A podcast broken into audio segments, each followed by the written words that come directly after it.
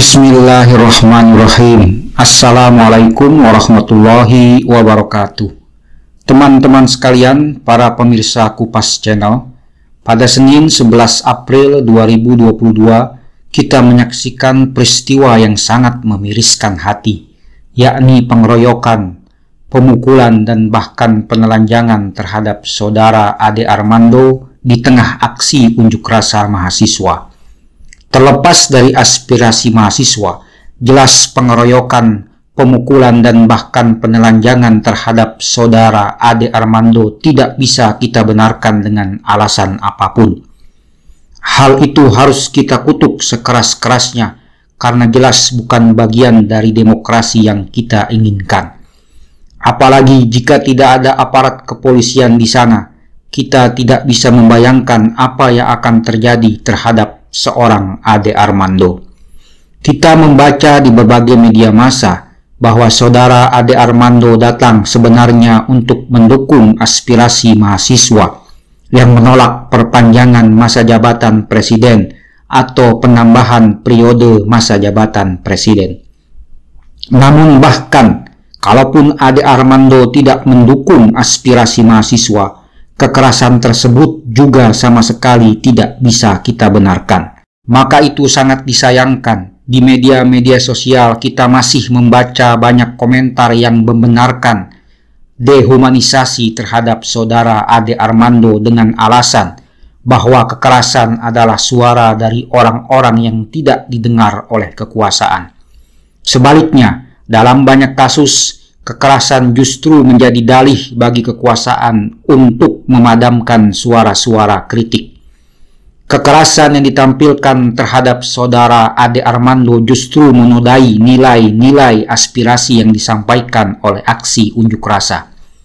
Tidak dibenarkan sama sekali aksi-aksi kekerasan dengan alasan apapun, kecuali bersifat defensif atau membela diri. Dari video, dari pemberitaan, kita bisa menyaksikan bahwa Ade Armando tidak bertindak ofensif sehingga tidak layak mendapatkan aksi kekerasan. Justru para pelaku kekerasanlah yang melakukan ofensif. Terlepas dari mereka suka atau tidak suka kepada sikap atau posisi Ade Armando selama ini yang dia sampaikan baik di media maupun media sosial, tidak ada alasan untuk memukul, mengeroyok, dan menelanjanginya. Dalam demokrasi kita bersepakat untuk berbeda pendapat. Kita bersepakat untuk bebas menyampaikan pendapat. Tapi kita tidak pernah bersepakat untuk bebas beradu jotos atau memukul atau mengeroyok. Tidak ada kesepakatan dalam demokrasi untuk memukul apalagi mengeroyok. Oleh karena itu, mereka yang melakukan kekerasan terhadap saudara Ade Armando belum layak berdemokrasi.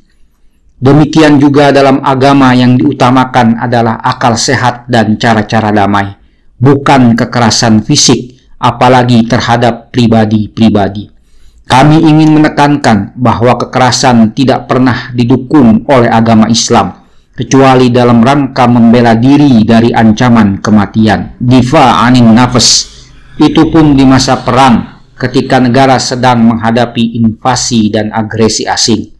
Kelompok yang melakukan kekerasan terhadap saudara Ade Armando pada sebelas April kemarin sebenarnya belum layak untuk beragama, karena mereka tidak termasuk manusia-manusia yang sudah akil balik.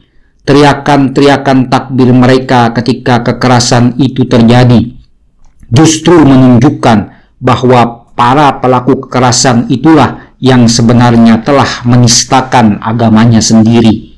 Kemudian dalam kesempatan ini kami juga ingin menyampaikan justru cara-cara kekerasan tidak akan memikat hati publik untuk bersimpati kepada tujuan-tujuan pengunjuk rasa. Bahkan sebaliknya menimbulkan antipati. Memenangkan hati publik sama sekali bertolak belakang dengan aksi memukuli, mengeroyok, dan menelanjangi orang.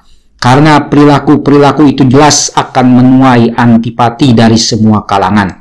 Melakukan kekerasan baik terhadap individu manusia maupun terhadap fasilitas publik akan mencederai aspirasi rakyat.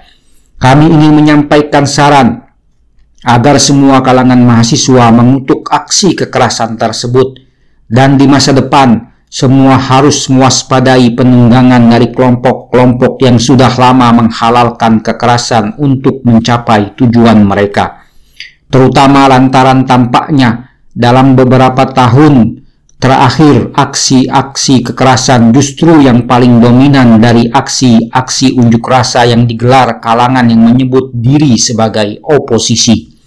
Dalam demokrasi tidak ada pelarangan bagi siapa saja termasuk warga umum untuk turun ke jalan melakukan aksi protes yang damai. Tidak hanya mahasiswa yang bisa melakukan aksi protes, tetapi semua elemen yang turun berunjuk rasa harus waspada terhadap orang atau kelompok yang menunggangi aspirasi warga yang damai dengan kekerasan yang bahkan bertolak belakang atau akan menodai aspirasi yang diperjuangkan. Sekali lagi, bagi kami yang pertama-tama, mereka yang melakukan kekerasan terhadap saudara Ade Armando menurut kami tidak layak dan tidak pantas untuk berdemokrasi. Karena demokrasi tidak pernah menyepakati kekerasan. Bahkan mereka tampaknya tidak mengerti hakikat berbangsa dan bernegara.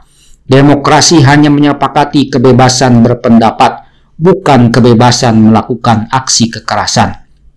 Yang kedua, mereka yang melakukan kekerasan terhadap saudara Ade Armando belum layak beragama. Karena agama mengutamakan akal sehat dan hati nurani, bukan kekerasan. Tidak ada wewenang dari Allah atau dari Nabi untuk mengambil alih hukum atau tindakan kekerasan ke tangan individu-individu. Jelas sekali, mereka yang melakukan kekerasan terhadap Ade Armando sebenarnya adalah penista agama itu sendiri.